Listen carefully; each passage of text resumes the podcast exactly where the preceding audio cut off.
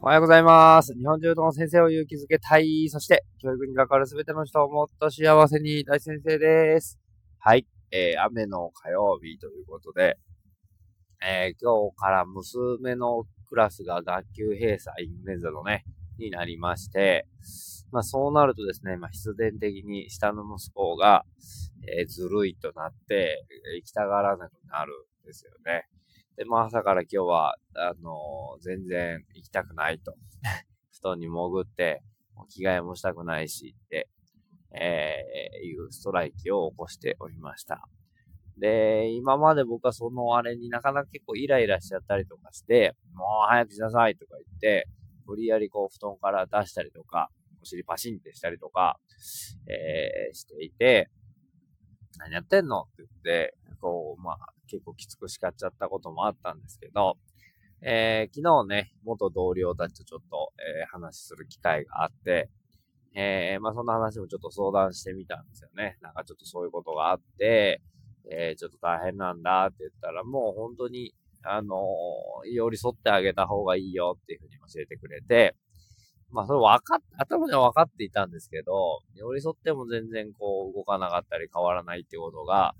なんかもうイライラしちゃってっていうことが結構あって、最初の、昔はね、最初の10分とかは、こう寄り添って、えー、なんとかね、分かったよとか言って言ってたんですけど、だんだんだんだんこう出発時間が近づいてくると、イライラしちゃうんですよね。っていうことがあったんですよ。今までは。だけど、昨日それを教えてもらって、ああその息子も分かっちゃいるんだけどできないみたいな、そんなイライラを抱えてんだよってことを、まあ改めて、えー、言葉としてもらって、自分の中でも分かってたつもりなんですけど、つもりになってただけだけだなと思ったので今日、まあ、あの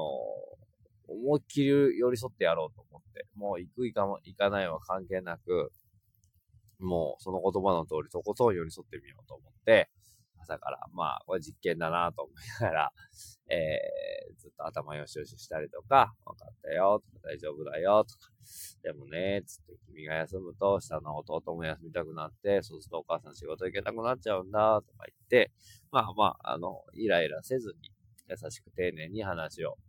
えー、聞いておりました。で、服とかもね、ちょっと着替えを手伝ったりとかして、えー、いたら、まあ最終的にはこう、自分で起き始めて、ご飯を食べて、まあ、ぐずることなく、間に合うように出発時間にね、行ってくれたということで、おーと思って結構自分の中ではこう、なんていうのかな。昨日もらったアドバイスを実際にやってみて、で、まあ、すぐにまあうまくいったなと思っていて、あありがたいなと思いながら、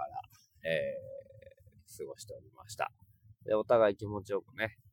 帰ってきたら子供にもね、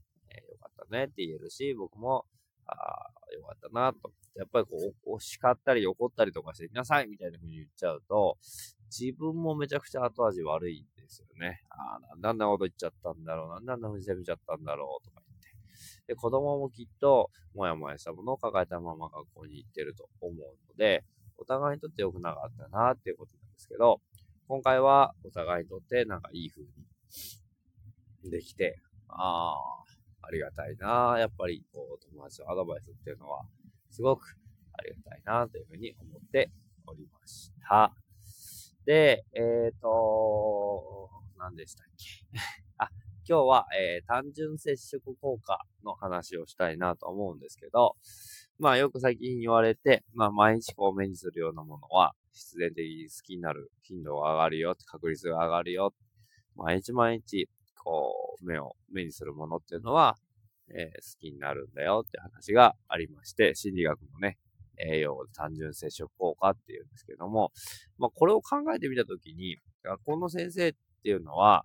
えー、子供たちと単純接触効果がめちゃくちゃ高いわけなんですよね。特に小学校の担任の先生なんていうのは毎日、そして1時間目から6時間目までずっと、まあ、ほぼずっと一緒にいるんですよね。だから、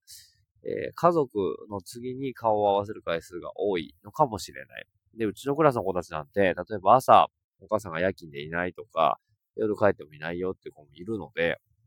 そう思うともしかしたら、家族よりも単純接触効果の回数だけで言うと多いのかもしれないと。で、普通に考えたら、単純接触効果が高いものは好きになってもらえる可能性が高いので、めちゃくちゃ有利なんですよね、学校の先生たちって。なんかこう、好きになってもらえる可能性は高いはずなんですけれども、それでもやっぱりこう環境を紡げない子とか、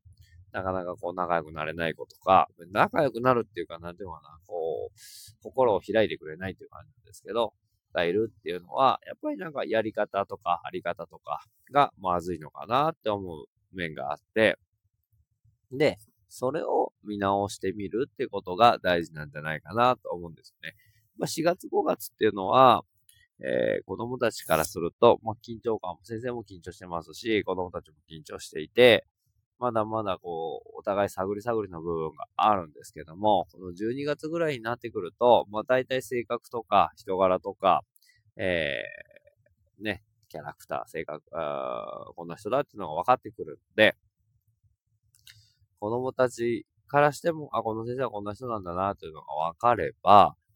きっと心を打ち解けてくれるはずなんですよね。でもそこが、なんかこう、まだまだ実はこの12月になっても心通わせられない子がいたりとかするのはなぜなんだろうって考えてみるのも、ちょっと面白いかもしれないですね。で、きっとクラスの中でも、あ、この子はこう、なんかこう関係できてるなってことを、この子はまだちょっとできてないなって子があると思うんですけど、何が違うのかってことも自分の中で分析して、えー、あ、じゃあ1月からこうやってアプローチしてみようとか、えー、どうしたらいいのかなっていうことを、まあ、思考をしてみるっていうことをしていくと、まあ、3月までにはいろんなことを関係が紡げていけるんじゃないかな。僕何よりもこの関係を紡ぐっていうことが、うん、学級経営においては一番大切だなと思っているので、えー、具体的にね、えー、こうした方がいいってことはないんですけども、ちょっとこの12月っていうタイミングで、えー、それぞれの子供との各関係を見直してみる。あ、この子は OK。あ、この子はまだだな。この子はちょっとまあまあ50点とか、そんな感じでいいので、見直してみると、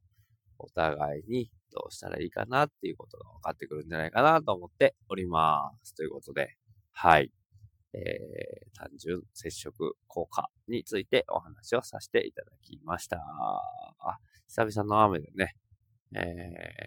ー、子供たちがこの教室の中で怪我のないように、えー、見ていきたいなと思っております。ということで、えー、今度も頑張っていきましょう。See you next time. バイバーイ。